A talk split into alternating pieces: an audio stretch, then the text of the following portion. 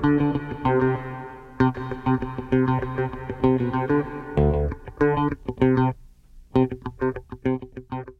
morning. Welcome to Money Management. I'm Mike Maehl with the Spokane office of the Opus 111 Group. Thank you very much for listening. Uh, unfortunately, uh, as has been the case for the last few weeks, uh, we still have to do recordings for the program, so we won't be able to take phone calls. But I hope to provide you some good information in any regard, and we'll try to just guess at what it is you needed to know about. So let's start with yesterday.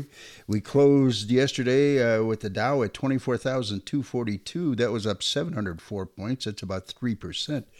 The S&P higher by 28 at 2874, the Nasdaq up at 8650. The gold price uh, dropped down $60 this week. It ended uh, the week at 1689. Silver at 1511 an ounce. U.S. crude, speaking of all over the place, with at 2514 a barrel. 10 year Treasury at 0.64%, and soft white wheat bid at 610 a bushel.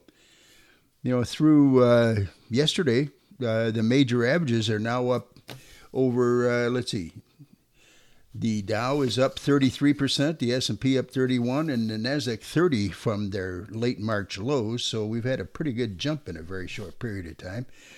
And one of the reasons, two reasons the markets did well yesterday, one was Boeing, uh, which said they're going to start making airplanes again uh, as early as next week. The stock up about 15% as a result of that.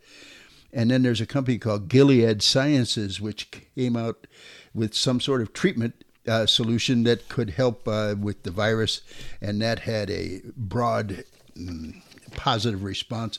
The stock was up just about 10% in response to that news. Now, there's been some talk of checks being issued to folks this week, and if you haven't got yours yet, I got a e- uh, excuse not an email. What is this thing called? Website, where you can check it out and see just where it where did it go. Uh, and here's here's the website. Okay, irs.gov slash coronavirus, C O R O N A V I R U S, one word, slash get dash my dash payment. Now you go to there and you all will be revealed after you put in a little uh, personal information. Now, folks are eligible for $1,200 checks, 2400 for joint filers, but there are some criteria. Uh, if you earn less than 75000 as a single person, you'll get the full amount. Uh, but if up to 99,000 you will get some money but there'd be no money for you after 99,000 again as a single filing person. For uh, couples, the 150 is where maximum joint income, you would get uh, the full uh, $2,400. Uh, your cutoff is basically twice what it is for a single person at 198,000, where you would no longer qualify for money. But again, if you're in between, there would be a prorated. And if you're a head of household filer, your max is 112,000. And for folks uh, with kids under 17, you'll also get an additional $500 per child but dependents who are 17 or older don't qualify even if they're still in school. And if they don't file their own taxes, they can't get their own check. So uh, just kind of be aware of that little catch, I guess you could call it.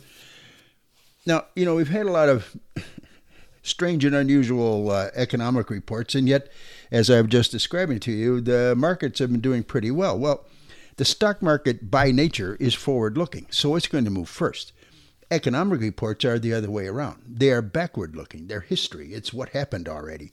And that's why it's only now that we're officially learning you know, what is unemployment, what is uh, retail sales, and so on and so on.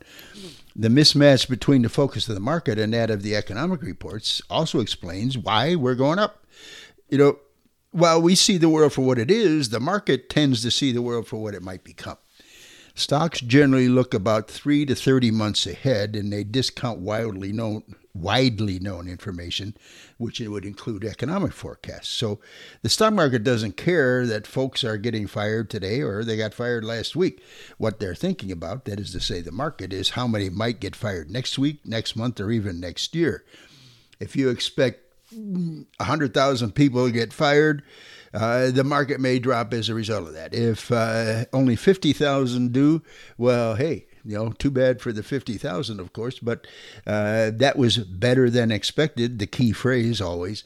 And so the market would likely come up. So just kind of keep those in mind. Don't read too much into the daily moves of the marketplace. Uh, Short termism will always kill your portfolio. Now, market drop size is always going to be less significant than its duration, as in how long will it last? You know, is it going to be just short term or is it going to be a longer downturn? And even with record monthly declines in economic activity, if their duration is short, the resumption in that activity can generate big leaps in growth, especially if we're coming off a low base. And this outcome has strong potential if businesses can pick up where they left off after the lockdown ends. You know, bad results may hit our sentiment in the short term, but those near term hits usually even out as stocks shift their focus to the longer term. Stocks have lately been, I would say, overly focused on the shorter term, and which makes the likelihood of some major negative surprise in the near term rather low because uh, the news is known, as they say, it's in the market. But as uncertainty falls, it'll never go away. But possibilities narrow and likely outcomes become clear. The stock's focus in general should shift toward the longer term, and that's where we uh, think you all should be focusing right now as well. Now, since the low, as I said a minute ago, the stock market has had a pretty impressive run. We've done okay. Uh, with uh, the S&P having gained again more than uh, was it 31% in 19 trading sessions. And again, yeah, it was down a lot, but it's coming back. And last week was the second best week for the Dow in 80 years. The best week came two weeks before. And this past week, we saw big names like Walmart, Amazon, Netflix. They all made new all time highs. And it's probably not a coincidence that they are benefiting from the fact that we're all in jail. You know, they, these are guys are benefiting from that. Now, as a, a an aside, I guess you could call it, uh, partly because of the global recession and partly because of the central bank responses, we've seen both short and long term interest rates falling to historically low levels, making uh, long term returns from bonds of most types very unappealing. As a matter of fact, as of yesterday, the yield on the 10 year Treasury was just 0.64%. You know, for example, if uh, and again, the uh, S&P is down, let me see here, 15% from its high. So what would happen is is if we see the market start moving again and start recovering, partly because of the global recession, partly because of central bank responses, both short and long-term interest rates have fallen to historically low levels. And that makes prospective long-term returns from bonds of most types quite unappealing. As of yesterday, the yield on the 10 year was just about 0.64%. Putting that in perspective, the S&P is now down 11% from its peak. Of what, well, of what, two months ago, and uh, has a dividend yield of 2.3%. So, for example, if it took 10 years from today to, for the market to get back to that peak, the dividend yield on stocks averaged just 2% over that period. The average total return on the S&P would be 4% more than five times what you could earn on a treasury. Now, bondholders might also be the biggest monetary losers over these next few years because they'll be funding many trillions of dollars of stimulus at historically low interest rates. Now, if, well, when the economy recovers, interest rates are bound to rise, if only because right now they're well below the current rate of inflation. Again, 10 year at 0.64, inflation at 2.3%. But with so much money being dumped in the economy, it's going to be pretty hard for the Fed to take it out when things improve and the demand for money returns to normal. So that could create an excess supply of money, which would also create rising inflation. So we should focus on what will benefit from uh, steady to higher inflation, commodities, real estate, uh, energy, uh, those kinds of things. And uh, the losers, of course, will be the things negatively affected by rising interest rates. Right now, uh, I want to hit a couple things about the economy uh, that I think need to be explained a little bit. Well, first, just talk on retail sales. Um, they decreased 8.7% in March from a month ago. Uh, one, you know, here's the kind of reports we've been getting: largest one-month decline since they began tracking the series in 1992. Well, duh. I mean, you know, when when you have the governors and the mayors saying, "Hey, you can't work, you can't do anything," what do you think's going to happen? I mean, you know, these are like uh, that's why these reports are like, uh, well, yeah, they're bad, but they're not induced by the overall economy. It's by what's called fiat, F-I-A-T, not the little car, but it's a uh, by direction of the government. So the the global economic hit it will likely be four times worse than the financial crisis. And we will see our highest unemployment rate since World War II. Now, this is from our buddies at Goldman Sachs. Now, they say with most of the developing economies on near total shutdown, trying to stop the virus, they see, they Goldman, see second quarter GDP decline of 11% from a year ago uh, on an annualized basis. So in the U.S., they say the headline unemployment rate could hit 15%, and, and I'm quoting, even this understates the severity of the situation, as many uh, workers will be sidelined and not looking for jobs amid an anticipated reopening of the economy. And so, uh, both numbers considerably worse than anything we saw in 2008. Once again, it's yeah, yeah, but I mean, here's these things all should have asterisks with them. You know, I mean, like um, unusual, outlier, out of market. Uh, that's why I can't put too much emphasis on the effect. I mean, well, not the effect, but the reports themselves because they're being somewhat artificially generated. And again, because of outside forces saying, don't do anything. It wasn't the economy itself grinding to a halt. Now, another 5.2 million Americans filed for unemployment last week. So we've got 22 million folks uh, on unemployment right now. Uh, now, the good news is, if there is such a thing, last week or this past week, we had fewer folks filing for unemployment than did the week before. Now, of course, we'll see this coming Thursday if that's still going to be the case, but hopefully that's the trend. Now, workers getting benefits. Uh, from unemployment uh, jumped all the way up from 1.2% to 8.2%. And the highest in the previous 50 years was 7%. So, you know, at the end of 81 82, we had a recession and it was 5.4%. In uh, 07 09, it was 5%. So, you know, again, it's it's a much broader effect. That's why it's more people. It's not that it's necessarily that much more um, negative per se.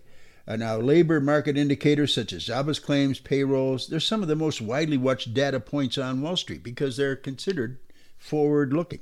Now, they also tend to result from economic trends. They do not, do not cause them.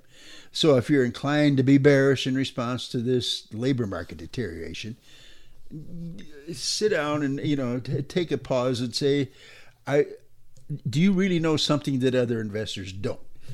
No, it's for the many financial media commentators asking where a recovery could possibly come from with millions of people out of work and cutting discretionary spending.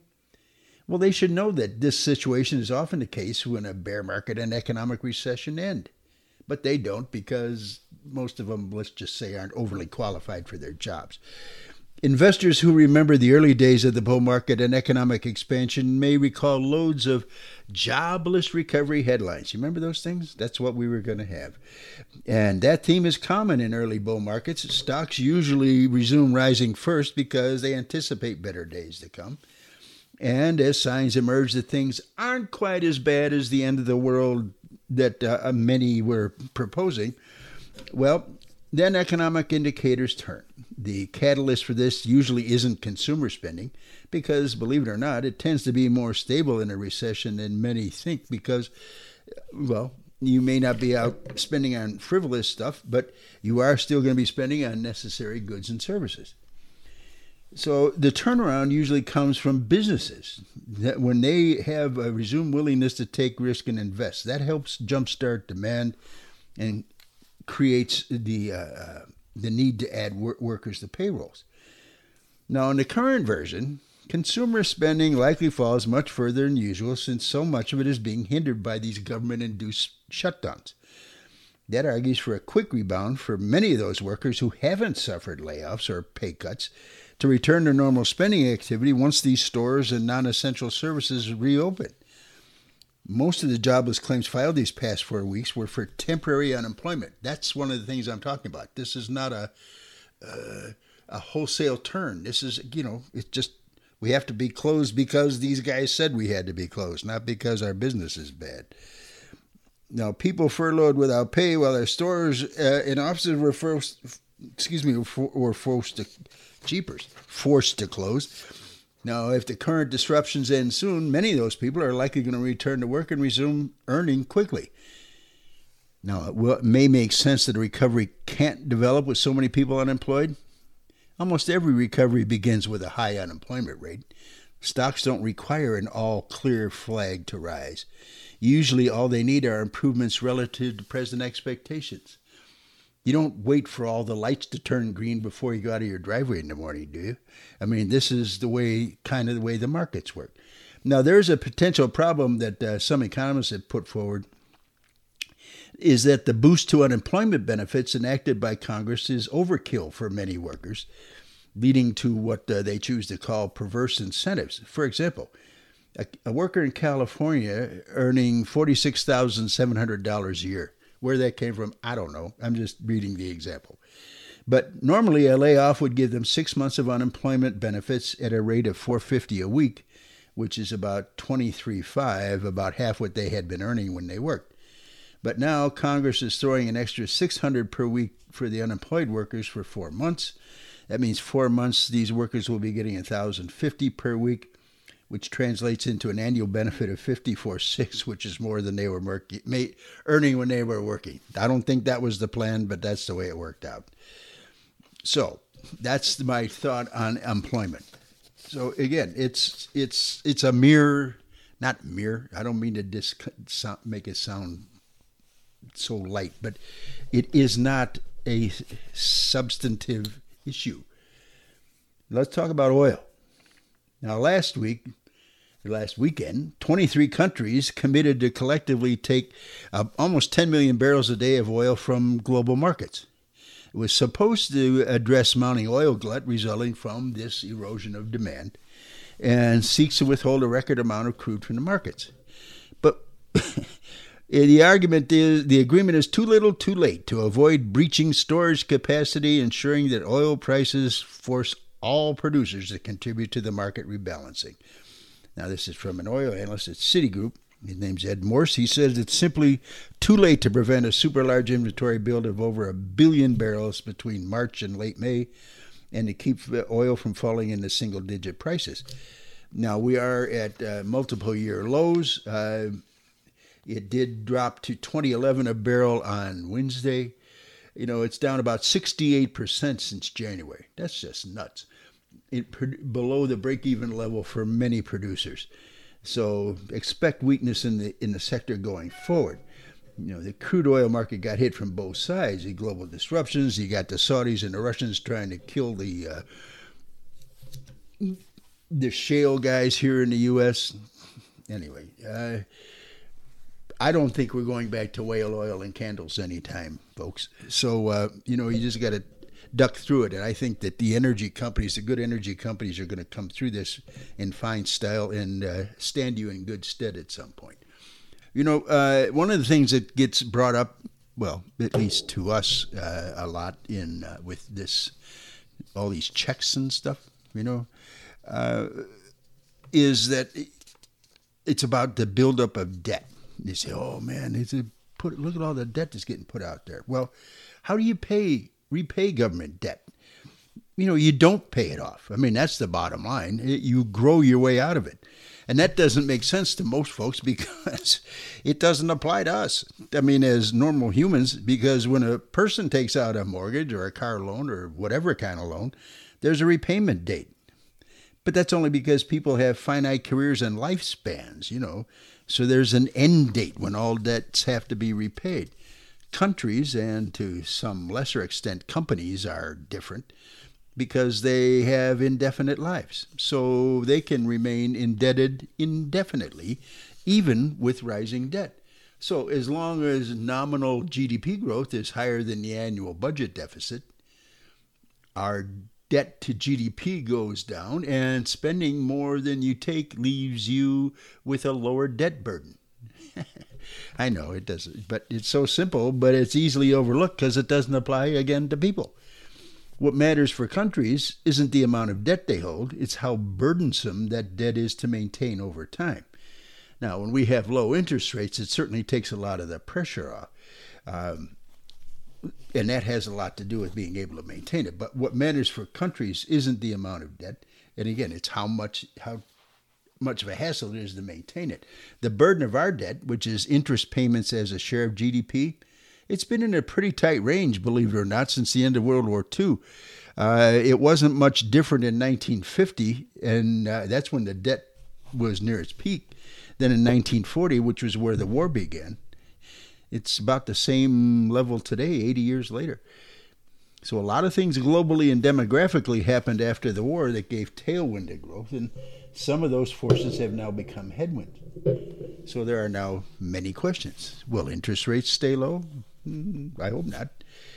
Will we avoid another catastrophe that requires trillions of new debt? Definitely hope not there. But how much growing out of our debt will be inflation versus real growth? Well, I certainly don't know the answers, and I don't think anybody does. But when people say we're leaving this debt to our kids and grandkids to repay, well, probably not. This isn't a mortgage that has to be paid in full by a specific date. Without repaying a cent of the debt, its burden could be easily less in another generation than it is today. Now, we're all guessing, but my best guess is that sometime in the next few years, we're going to have a big tax increase, regardless of who's president uh, and spending will come down from current levels, will stay higher than it was before.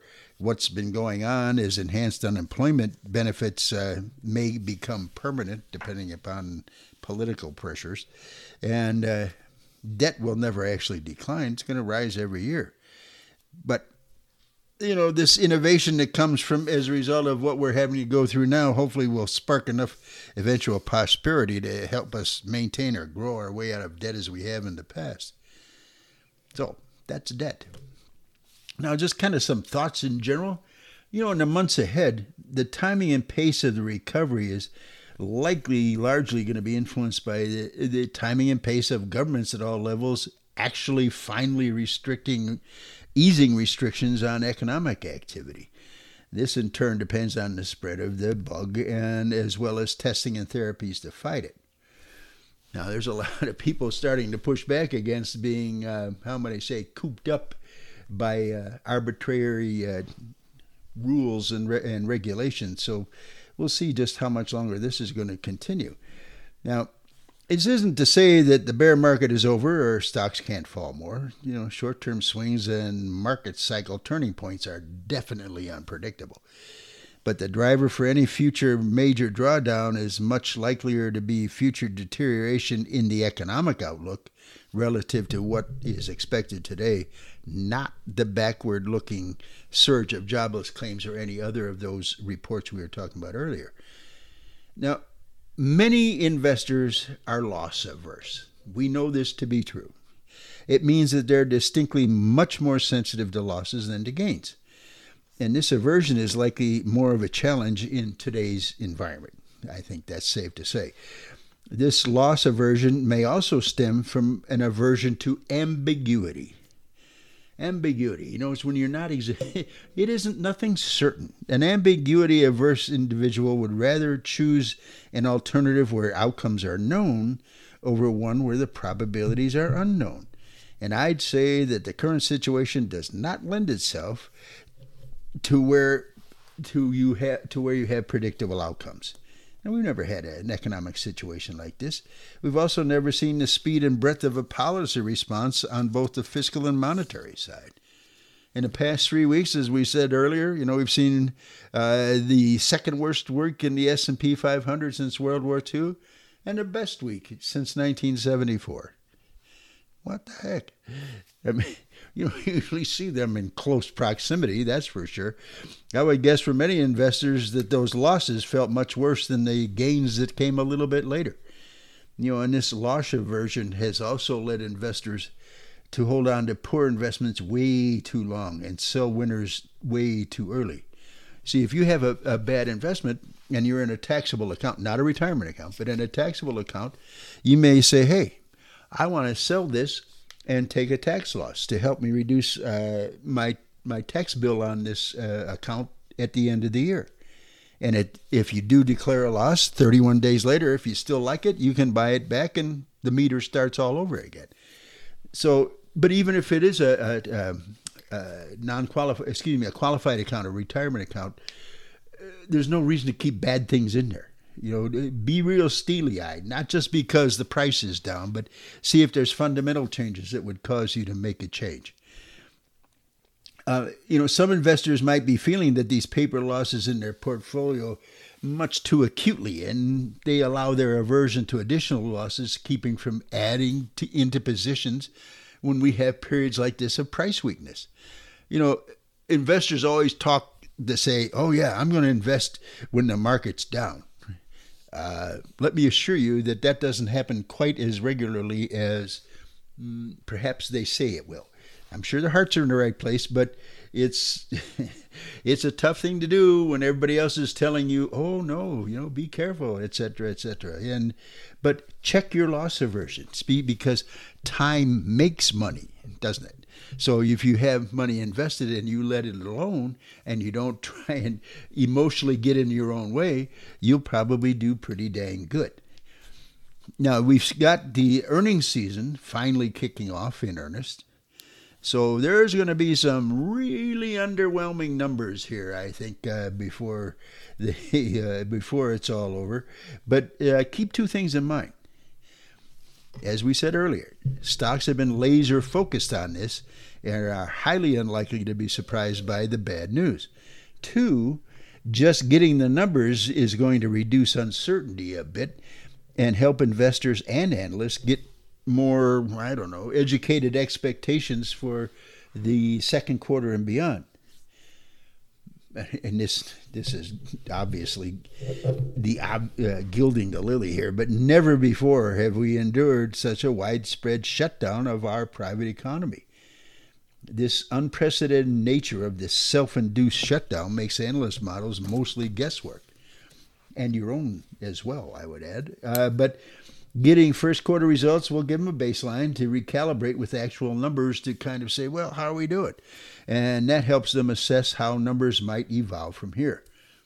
Companies' earnings guidance is really only one input to the market's expectations anyway, and it's not exactly an airtight production. It's a fine thing to be sure, but markets are much more than capable of formulating their own conclusions without the guidance of our propeller head analyst uh, back in New York and other places such as that there.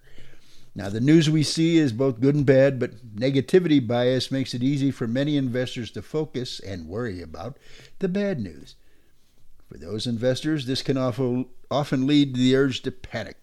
And despite the fact that markets have rebounded significantly since 2008, negative events and headlines continue to have an undue influence on investment decisions and desire for safer investments you know, to what degree the market's going to recover and by how much, well, who knows. But looking out over the long term horizon, it seems clear that the economy is going to recover and growth will resume.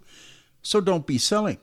You know, cash is basically paying nothing, and most bonds ensure you're going to lose significant purchasing power to inflation for years to come.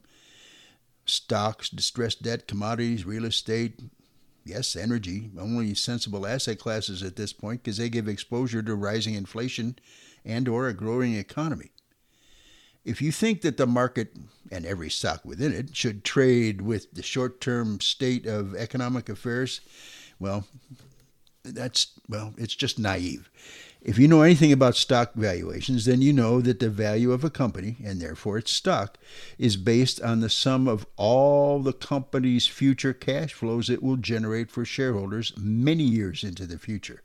And then that's discounted back to the present by a discount rate that accounts for uncertainty and risk.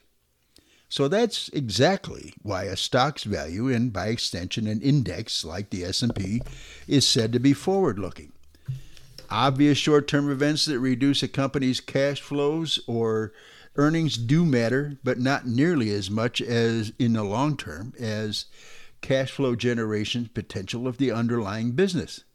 See, as a stockholder, you own the business. You own a pro rata share of a real business. Now, we know that economic sh- shutdowns are severe, but should also be relatively short in nature.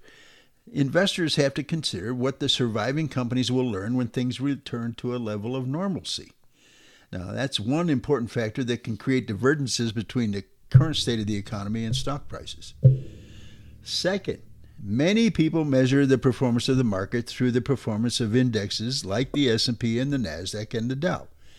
But it's crucial to know that the large, well-capped tech companies such as Amazon, Apple, Google, Google slash Alphabet, Microsoft, and Facebook currently represent a disproportionately large share of the value of those stock indexes. These large giants have net cash on their balance sheets to weather this storm, and some of them, such as Amazon and Microsoft, are even seeing an increase in their businesses during this tough economic environment. Now, these businesses were going faster than the average business prior to the economic shock as well. Now, many individual stocks, particularly in those affected sectors such as retail, airlines, hotel, energy, and banking, those guys can still be down almost 50% from where they were uh, prior to the sell off. Now, does that mean they're bad companies? Not necessarily. That's why you have to look at the fundamentals of each one in order to make an informed decision. Now, it's also likely we're going to see some correction or choppiness in the next couple months as earnings reports and the economic data give investors a better picture of the economic situation and recovery speed. You know, the longer time frames provide you an important perspective. Now, there's also been talk, you know, we talked about debt a minute ago. There's also talk about this bailout stuff. Well, in the vast majority of cases where the government has provided assistance to dis- distressed companies and industries in the past, the form of that aid has been through loans or senior preferred stock that is paid back with interest. The government made out like a bandito in the 2008 and 9 uh, deal when they were uh, subsidizing some insurance companies and what have you. Not only did they make out on the uh, preferreds that they issued, they got paid back on the uh, initial uh, bailout loans as well. The rescue financing packages usually come with significant stipulations for how the money can be used, as well as restrictions on the company's ability to pay dividends and executive compensation. And as I said, the government actually generated a net profit on all the financing, rescue financing programs they had in 08 and 09. Now, I think that in in closing today, let's see how much time we got. Yeah, it should work. Um, attitude. I'm all about attitude. And to me, attitude is uh, the key to your success in, in investing because panic and fear are natural consequences of this virus junk. And the media seem to love to continue to feed us throughout this in, emotional tsunami. I look at the news on TV and I, tell me a story that doesn't have a virus hook in it. I mean, these guys got nothing else to say. And, and so it just reinforces, you know. It, the facts tend to get lost in the emotions. Fear can be used uh, as a, a, guide to steer you away from unnecessary risk. Yeah, you know, the old tiger, you don't want to get turned into a snack item for him. But on the other hand, when it's just unconstrained and just broad, well, it's very frustrating to me, but as it is today, it usually leads to panic. And in the investing universe, that is a definite recipe for disaster. The, the antidote is the reasonable hope that provides you, quote, the wisdom to take reasonable risks and the power to per- persist in adversity. So you got three things you got perspective, patience, and good strategies, right? So, perspective. During the times of scary markets, long term, there's only going to be two outcomes. One, no light at the end of the tunnel, world comes to an end, that's it, end of story, don't matter anyway. Two, there is a light at the end of the tunnel, it is not the super chief. The world will not come to an end, and eventually the world economy and markets will recover. Let us go back in the Wayback Machine for examples thereof. The bear market of 73 and 75. Yes, we did have bad markets before 08 and 09, folks. Between 74 and 75, the market was down 49%. Black Monday, the one day sale in October 19, 1987 They call it a sudden severe stock market crash. Well, yeah, it was down 22.6% in one day. That's a lot. The 1990 recession. Stocks trended higher in the eight years prior and peaked two weeks after the recession began. Early in that recession, stocks declined, lost 26% before bottoming out. So, patience. We're living in a strange time now. Oh, baby, I talk about. I expect the Twilight Zone music to be playing in the background all the time. You know, minute by minute news flashes on the growing number of new cases and related deaths, new stay at home orders makes you crazy. The markets reflect this reality with I think accurately, schizophrenic volatility. This reality also makes it mighty hard for some not to be tempted to bail out. Our very strong recommendation is don't do it. I know you've heard it before, but it's true. Centuries of experience demonstrate that those who bail fail, those who stay succeed. Now, that begs the question why not just step aside for a bit, simply get back in when the world gets its head together again. They call that market timing. Okay, quick question. Who are the 10 best market timers ever? Quiet out there, isn't it? Yeah. How about top five, top three? Who's the best one? Well, there isn't any. Because in 100 years of market history, no one, no one has yet to find the secret to this. Besides, if anyone really could consistently market time, I'm sure they'd be sitting up on a mountaintop lecturing all the rest of us. But the unfortunate reality is that to earn market returns over time, you got to be in the game. You have to remain in the market. Market returns do not come like clockwork, but rather in spurts when you least expect it. And you've certainly experienced this firsthand over the past few weeks. If you go back to uh, 1970 and invested $1,000 in the S&P, and you missed just the 25 best days over what 49 years okay uh, the thousand if you'd stayed with it year in year out would have returned $138908 that's nice but if you just missed those 25 best days 32763 that's not even one month in in 19 years in what am i saying 49 years So market timing requires not one but two decisions when to bail and when to get back in. So the key here is to stay with the program. Thank you very much for listening. Please uh, persevere. Do not bail on this stuff. This is Mike Maehl with the Spokane office of the Opus 111 Group saying thank you for listening, and we'll be back next Saturday at 9 on Money Management. Be sure and listen to Opus 111's Mike Maehl every Saturday morning on 920 a.m. KXLY in Spokane. Stream the show on KXLY920.com or subscribe to this podcast, and we'll bring the latest episode to you. Securities offered through KMS Financial Services.